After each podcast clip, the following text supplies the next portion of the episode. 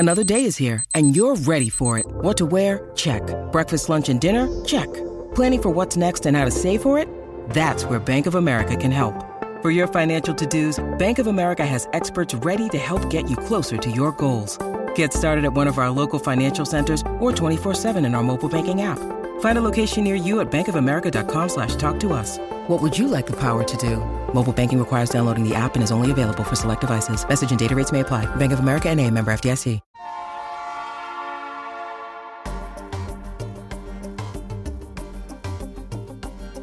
La Finanza Amichevole, il podcast che semplifica il concetto ostico della finanza per renderlo alla portata di tutti, curato e realizzato da Alessandro Fatichi. Nella prima parte invece è tornato a trovarci per parlare della Finanza Amichevole. Vi ricordate il libro? Sta per uscire la seconda edizione, la attendiamo appunto per scoprire anche come può essere amichevole la finanza e quali possono essere i suggerimenti anche per i nostri risparmi. È con noi Alessandro Fatichi, buon pomeriggio. Buon pomeriggio a tutti e ben trovati. Grazie per essere con noi. A voi. In questo periodo è sempre più, diciamo così, una piacevole lettura quella del libro, non è che abbiamo già presentato più di un anno fa, però è interessante perché si semplifica il concetto della finanza per renderla alla portata di tutti e diventa una sorta di, possiamo dire, manuale, perché troviamo tanti aiuti anche in un periodo in cui dove appunto si parla di finanza, si parla anche di caro prezzi, di inflazione, di una guerra e soprattutto anche una guerra di rincari, perché c'è veramente di tutto. Bisogna trovare il lato, diciamo così, positivo, meno drammatico da questa situazione. Da dove bisogna partire? Allora, che la situazione in questo momento sia particolare e soprattutto complessa è un dato di fatto che ci colpisce in tutti i sensi, perché quella che è stato poi l'impatto di questo conflitto è un qualcosa che poi si ripercuote quotidianamente nella nostra attività di tutti i giorni, nelle nostre spese per quanto riguarda dal carburante per l'automobile piuttosto che la spesa al supermercato. È chiaro che tutto quello che sta ruotando su quelle che sono le sanzioni, la mancanza un po' di approvvigionamento di materie prime, stiamo scontando quello che negli ultimi 20 o 30 anni nel nostro paese purtroppo non abbiamo fatto, e cioè quello di essere il più possibile autosufficienti da questo punto di vista, e che in una fase come questa particolarmente delicata, dove dal 60% dell'approvvigionamento del gas dobbiamo importarlo dall'estero, il 40-50% per quanto riguarda il grano piuttosto che il mais, per quanto poi riguarda gli allevamenti, è chiaro che per un paese come il nostro è un contraccolpo non indifferente che poi si ripercuote su quelli che sono poi i costi del quotidiano. Oltretutto manca anche quello che è il turismo che arriva dall'est, il turismo russo soprattutto. Ci raccontavano anche, siamo stati in giro, l'avete visto nei nostri telegiornali, anche nei vari servizi proprio responsabili che riguarda il settore proprio turistico e agrituristico, che si sente proprio la mancanza anche in questo periodo proprio di persone, di turismo che arriva dall'est Europa, in modo particolare dalla Russia. Dall'altra parte invece ci sono delle sanzioni che spesso sono state portate anche agli onori della cronaca più di una volta, che arrivano dall'Europa, l'Europa che ha sanzionato la Russia, ma quanto incidono queste sanzioni anche a noi, perché poi non ci può essere un effetto boomerang? Allora, personalmente penso che, come ho detto prima, quello che non è stato una pianificazione del nostro Stato su quello che riguarda l'autosufficienza, oggi quelle che sono le sanzioni, e che è in questo momento l'arma che l'Occidente, fra virgolette, sta cercando di utilizzare per poter combattere il problema in Russia, però secondo me dovrebbe esserci stato perlomeno provare un dialogo maggiore, in questo caso con Putin, anche se è difficile, e quello che sono poi le sanzioni, sì, si mette in difficoltà la Russia, ma automaticamente in questo momento mettiamo in difficoltà noi, perché l'aumento delle materie prime è un dato oggettivo. Se questa cosa dovesse continuare nel medio-lungo termine, è chiaro che dobbiamo andare a trovare quello che sono gli approvvigionamenti da altre parti. Mm-hmm. Però se si prende anche l'esempio dal 2014, quando dalla guerra in Crimea o quant'altro, e quelle che erano anche le avvisaglie di approvvigionamento delle materie prime, noi il nostro Stato dal 2014 ad oggi ha aumentato le importazioni delle materie prime, non ha diminuito. Non ci scordiamo che anche semplicemente dalla produzione del gas nell'Adriatico abbiamo le piattaforme ferme e non viene fatta l'estrazione del gas e lo importiamo. Il petrolio in Basilicata. Diciamo che ci sono tanti aspetti che purtroppo potrebbero essere dei boomerang pericolosi, però nello stesso tempo io credo che guardando quello che potrebbe essere il lato positivo, in uno stravolgimento così importante, in una situazione di conflitto che è particolarmente difficile da gestire, però si spera sempre che poi alla fine sia il momento giusto per svegliarsi definitivamente e che quindi dobbiamo essere più autosufficienti. Certo. Siamo andati avanti anche su, è tornato comodo anche per l'Italia, soprattutto l'Europa, produrre in Cina costava meno, produrre in Europa dell'Est. Poi, oggi questo lo paghiamo caro. Vediamo anche tante aziende non. Tante aziende non possono più stare sul mercato e poi l'aumento in questo caso delle materie prime e anche soprattutto del costo dell'energia per un'azienda produrre oggi a dei costi spaventosi e non è concorrenziale sul mercato. Situazione anche a crisi aziendali, non per ultima la GKN, è proprio qua dietro la nostra sede, gli operai la prima volta che scesero, diciamo così, in sciopero vennero a suonarci il campanello, guardate, si fa sciopero, venite tornate in siamo qui, cioè v'affacciate dall'uscita in sicurezza e riprendete, cioè proprio che abbiamo proprio vissuto dal primo istante una crisi e queste ce ne sono tantissime di aziende che appunto fanno delle scelte anche a livello proprio di localizzazione o geolocalizzazione della propria succursale, spesso sempre più lontani dall'Italia, ma lasciano persone a casa che hanno dei problemi, perché se mettete ad esempio un'azienda dove si riscuote in media invece che ogni mese, ogni 40-45 giorni, una famiglia dice, in un certo senso può sopperire a questa cosa, ma se anche l'altra persona che lavora in casa ha di questi problemi, effettivamente poi la situazione non è così rosea da eventualmente preventivare o capire come pianificare un risparmio, perché voleva andare lì. C'è il fatto che è chiaro, la cosa che stride è che il nostro caro Alessandro Fatichi è sempre venuto ad aiutarci, a farci capire che è importante risparmiare, fare le formichine, cercare le soluzioni per tenere fermi i soldi, mentre la banca è diventata più che una banca, un bancomat, perché si va sempre a chiedere sempre di più e quindi anche pianificare è estremamente difficile. Allora, è complicato perché poi in una situazione dove manca anche la liquidità, perché con una crisi economica e soprattutto lavorativa le persone hanno problematiche proprio da un punto di vista di liquidità, però dobbiamo cercare compatibilmente con la situazione non perdere di vista quello che è sempre l'orizzonte temporale, perché per tornare al discorso che si faceva prima sul rialzo dei costi delle materie prime o quant'altro, aumenta l'inflazione. Per combattere l'inflazione dobbiamo aumentare i tassi di interesse. Per aumentare i tassi di interesse, poi l'aumento dei tassi di interesse si ripercuote anche su quello che è l'accesso al credito. Aumenta i tassi dei mutui, aumenta i tassi dei prestiti. Quindi, se vogliamo, a volte è un gatto che si morde la coda, perché il rialzo dei tassi di interesse è positivo quando c'è, in maniera ovviamente di pari passo, anche una crescita economica e una crescita di salari. In Italia purtroppo è 20 anni che inflazione a zero, tassi a zero, i salari sono rimasti sostanzialmente invariati, quindi il potere d'acquisto era apparentemente lo stesso. Oggi che l'inflazione, diciamo, dichiarata è intorno al 5% in Europa, al cosiddetto carrello della spesa siamo quasi al 10%. Questo che cosa vuol dire?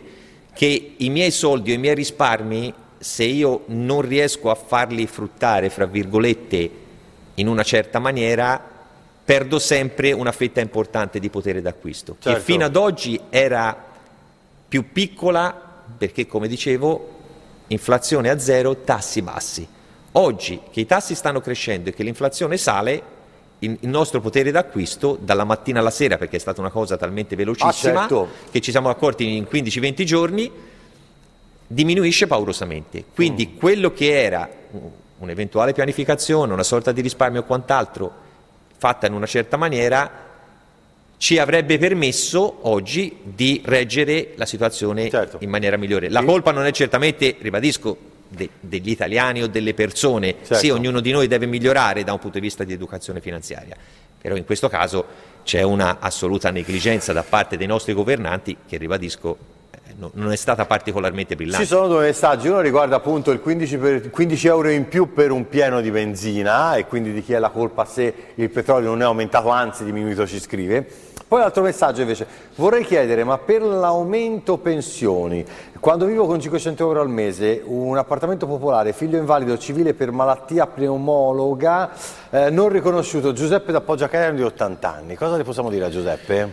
No, allora, purtroppo sono argomenti particolarmente delicati e complessi e situazioni che, ribadisco, non sono state gestite nella maniera opportuna, cioè di chi ha veramente bisogno e come va sostenuto da questo punto di vista, perché come ha detto il telespettatore, con 500 euro al mese e dover gestire tutta una serie di problematiche, di costi, senza avere un supporto da parte delle istituzioni particolarmente forti, mi permetto di dire, non si può pensare di andare avanti o con redditi di cittadinanza o con bonus o quant'altri o con incentivi. Gli incentivi poi da qualche parte vanno ridati indietro, però per quanto riguarda le categorie più deboli, sì, delle persone, è chiaro che ci dovrebbe essere un aiuto maggiore, recuperando da tutto quello che sappiamo che sono gli sperperi del nostro Paese. Quindi è una situazione particolarmente delicata, e per quello che a volte, quando parliamo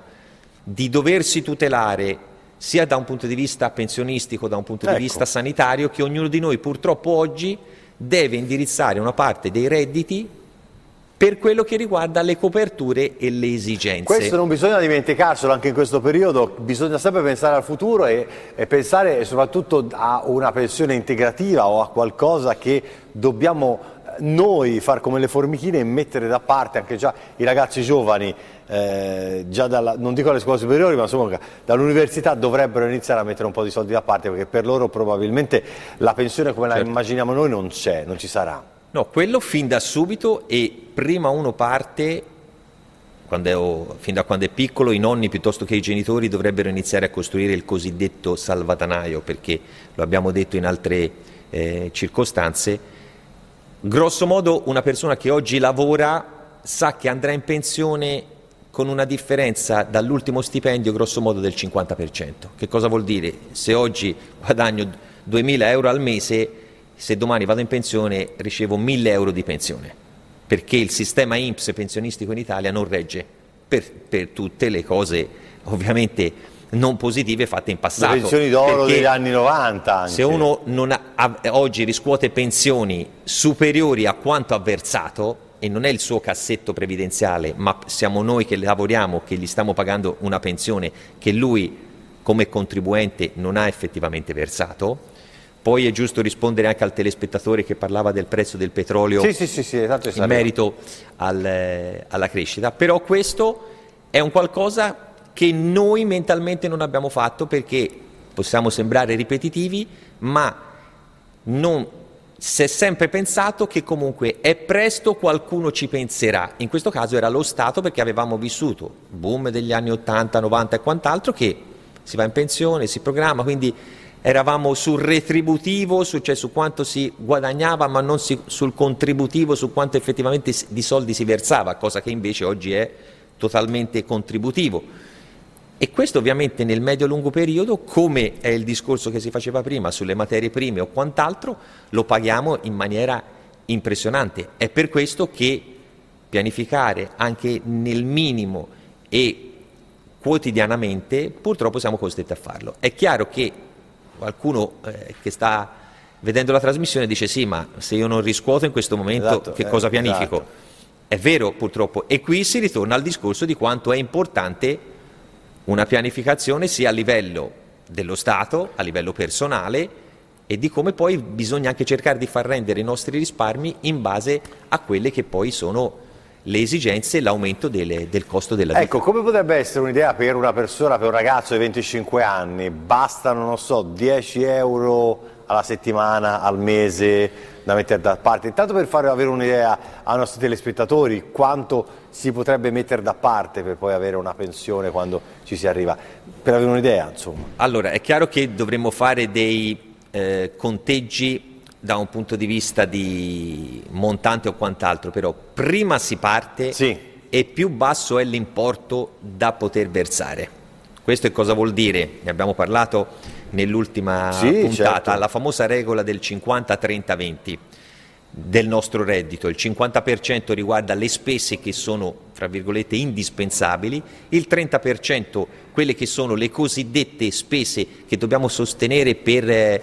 dalle vacanze, tutto quello che vogliamo considerare extra, e il 20% indirizzato al risparmio. Poi in base a quello che può essere il caro vita del momento piuttosto che la città dove abitiamo, il famoso 50% può aumentare perché ci può essere il costo della vita come in questo momento che sta aumentando, ma il 20% del nostro reddito dovrebbe essere sempre indirizzato alla forma di risparmio piuttosto che di prevenzione, sia assicurativa, previdenziale o quant'altro. Quindi non è tanto un discorso, per rispondere alla tua domanda, di quanto è l'importo, ma quant'è la percentuale che dedichiamo del nostro reddito. Credo sia più corretto rispondere in questo modo. No, era per capire, perché quando dobbiamo fare questo 50-30 e 20, si può fare 60-20, però insomma il 20 dovrebbe rimanere sempre. Il 20 sarebbe fondamentale rimanesse la percentuale, quella dedicata al risparmio, alla cosiddetta programmazione per il futuro. Ecco, a proposito, diamo così un messaggio di positività ai nostri amici telespettatori, ad esempio tra accantonare i soldi, appunto come avevo detto, investimenti, come si fa a pensare proprio, ritorno ancora a ribadire su quel tasto, a accantonare o a investire in questa primavera, in questi ultimi 2 anni, perché ne è successo, cioè ha cambiato veramente il mondo da marzo del 2020. Allora, la cosa importante è che noi in Italia ci dobbiamo scollegare prima di tutto da un concetto che ci siamo portati dietro per tanti anni, che è il concetto del tasso. Il concetto del tasso, fra virgolette, non è più così come lo era negli anni 70, cioè quanto mi rende. Sì, i tassi stanno rialzando, ma ancora siamo a livelli bassi. Quindi dobbiamo, in maniera non tanto forzata ma cosciente, partire da un discorso di pianificazione. Quella è la base di partenza. Quindi che siano dei semplici piani di accumulo mensili graduali, che sia un accantonamento, che sia una diversificazione all'interno del portafoglio, ma dobbiamo cambiare quello che è il nostro orizzonte temporale.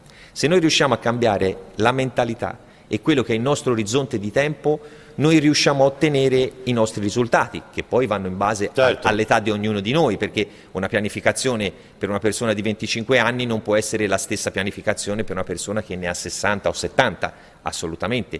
Però un obiettivo, indipendentemente dall'età, ce lo dobbiamo porre tutti allo stesso modo. E questo è l'aspetto più importante, non nell'immediato, non controllare i mercati tutti i giorni e cosa fanno, cosa non fanno, ma sapere quello che è il nostro obiettivo. Poi se uno, ovviamente non tutti abbiamo le stesse esigenze e le stesse necessità, perché un giovane può mettere dei soldi da parte ma poi può avere la necessità di comprare una casa piuttosto che di accedere a un mutuo, e quindi il discorso cambia sensibilmente da questo punto di vista. Torniamo sull'argomento della benzina, perché appunto si era detto che c'era il discorso del 15 euro in più per un pieno, e c'è anche un telespettatore che ci segnala che il diesel costa quanto la benzina. Come mai ci hanno fatto comprare le macchine diesel se adesso la benzina costa, e tra parentesi uguale il metano 6 mesi fa? Perché anche questa è stata una batosta per chi ha le auto a metano, trovarsi dei prezzi praticamente triplicati di un litro di metano. Allora, assolutamente sono dati purtroppo reali e su questo lo verifichiamo tutte le volte che andiamo a fare il pieno alle nostre vetture. C'è sicuramente una prima che è una componente speculativa da un punto di vista finanziario, perché come ha detto il telespettatore i prezzi del petrolio dai massimi di 15-20 giorni fa sono un po' riscesi, ora sono risaliti perché comunque siamo sempre intorno ai $116-120 al barile, grosso modo, però in percentuale non è un aumento tale che giustifica di vedere i prezzi superiori ai €2. Altro messaggio, tanto per, allora, al marzo del 2020 un litro di diesel 1,118. Esattamente, ma a marzo 2020 che eravamo in piena crisi era a 1,118 con il prezzo del petrolio che era arrivato fino a $18 al barile. Eccoci. Con una differenza importante, addirittura c'è stato un mese, in una scadenza, che il prezzo del petrolio è andato in negativo.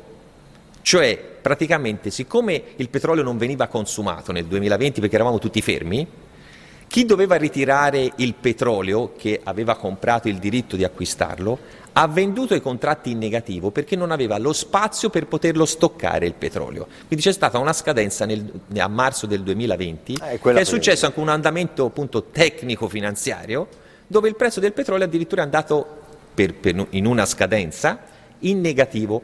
Quindi se uno va a vedere da $18 siamo a $130, da 1,11 siamo a superiori ai €2. Questo è un movimento esclusivamente finanziario perché anche la benzina che consumiamo non è stata comprata ieri. Certo. Sono stati comprati con i cosiddetti future, cioè contratti a termine dove io ho il diritto di comprare determinati stock di petrolio. Il problema, per tornare sempre al punto di partenza, di noi italiani, il 40% e più sono le accise che noi abbiamo sui carburanti. E quello, se ancora dobbiamo pagare dalla guerra in Abissinia o all'alluvione di Firenze del 66, ovviamente, ma il costo nostro dei carburanti, anche se è aumentato un po' in tutta Europa, non come da noi ovviamente ci mettiamo sempre del nostro su quello che riguarda il costo, e in questo caso è inutile dare il bonus carburanti perché ormai siamo diventati il paese del bonus. Sì, certo. O dei sostegni o del bonus, però sì. Programmare per il futuro ancora è una parola che non è tanto presente. Cosa si può fare in questa primavera e quest'estate per così fare un po' di formichine? Qual è il consiglio che ci può dare colui che ha scritto il libro La Finanza Amichevole e che trovate sul podcast, ascoltiamo sempre con piacere, sulla pagina Facebook, che si diverte tanto a fare la radio lui. Però ecco, come si può dare un consiglio finale ai nostri amici telespettatori? Il consiglio, allora, prima di tutto, non è che dobbiamo oltretutto dare anche una positività, perché quello che oggi è un momento particolarmente critico e tragico sotto tanti aspetti, però abbiamo la forte coscienza che siamo di fronte a un cambiamento epocale, che questo non significa che sarà un cambiamento in negativo, ma che dobbiamo cambiare tutto, e cambierà tutto, perché poi anche in questo paese basti pensare a tutto quello che riguarda le infrastrutture che dobbiamo ricostruire. Ah, certo. Quindi quando si deve ricostruire si parte da un presupposto, si ricostruisce, boom economico, maggior ricchezza e quindi poi un beneficio che va a favore di tutti. In questo caso quello che riguarda sempre il concetto del risparmio è in base a quella che è la possibilità di ognuno di noi, non scordarci mai che comunque una piccola parte, piccola o grande che sia, indipendentemente dalle nostre capacità, va indirizzata a un obiettivo che può essere una pensione integrativa, un piano di accumulo, devo acquistare in futuro l'automobile, ma che sforzarci, fra virgolette, di quello che è una parte di accantonamento e di pianificare quello che sarà sicuramente un fattore positivo, come si spera tutti, una nuova era positiva anche per il nostro paese, perché l'ho detto prima, si deve ricostruire e quindi guardiamola da questo punto di vista, però non perdiamo mai di la logica del risparmio e di quello che vogliamo fare del nostro futuro e come lo vogliamo svolgere. E c'era come messaggio, ci chiedevano, ma il peggio è già passato? Allora, ci si augura sempre di sì, vero, che, che il peggio sia passato, oppure qualcuno potrebbe dire al peggio non c'è mai fine. Sì, infatti, però ma anche il meglio deve ancora venire. Il meglio deve ancora venire, però come ho detto prima, guardiamolo come un punto dal quale, o che sia in questo momento, che sarà tra 6 mesi o tra un anno il punto diciamo peggiore, ma dal quale si ricostruirà qualcosa che sarà comunque positivo. Certo, quindi sì. Guardiamolo da questo punto, che nessuno fa festa in questo momento. Certo, la felice altro. Che rinasce, si volta pagina, va bene? Assolutamente. Grazie Alessandro Fatichi per essere stato con noi, ci ritroveremo presto sicuramente con la finanza amichevole. Grazie con tanti a voi. Consigli anche per i nostri telespettatori, in tanti ci avete iscritti, abbiamo cercato di rispondere a tutti, grazie davvero, a presto quindi. Grazie a voi, a presto. Noi ci fermiamo solo un istante.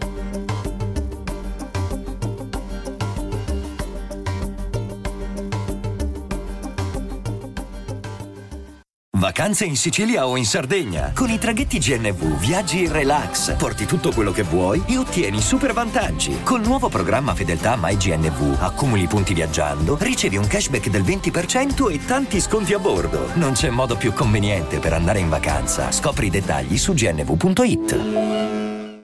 E adesso un bel caffè finito. Perché rischiare di rimanere senza caffè quando puoi abbonarti a Caffè Borbone? Prezzi vantaggiosi, costi di spedizione inclusi, tante possibilità di personalizzazione e l'abbonamento lo sospendi quando vuoi. Decidi tu la frequenza, la qualità, scegli tra le cialde e capsule compatibili e crea il tuo mix di gusti e miscele.